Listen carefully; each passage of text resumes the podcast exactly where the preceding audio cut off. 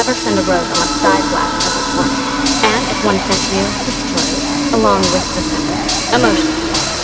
That would be cute. On purpose.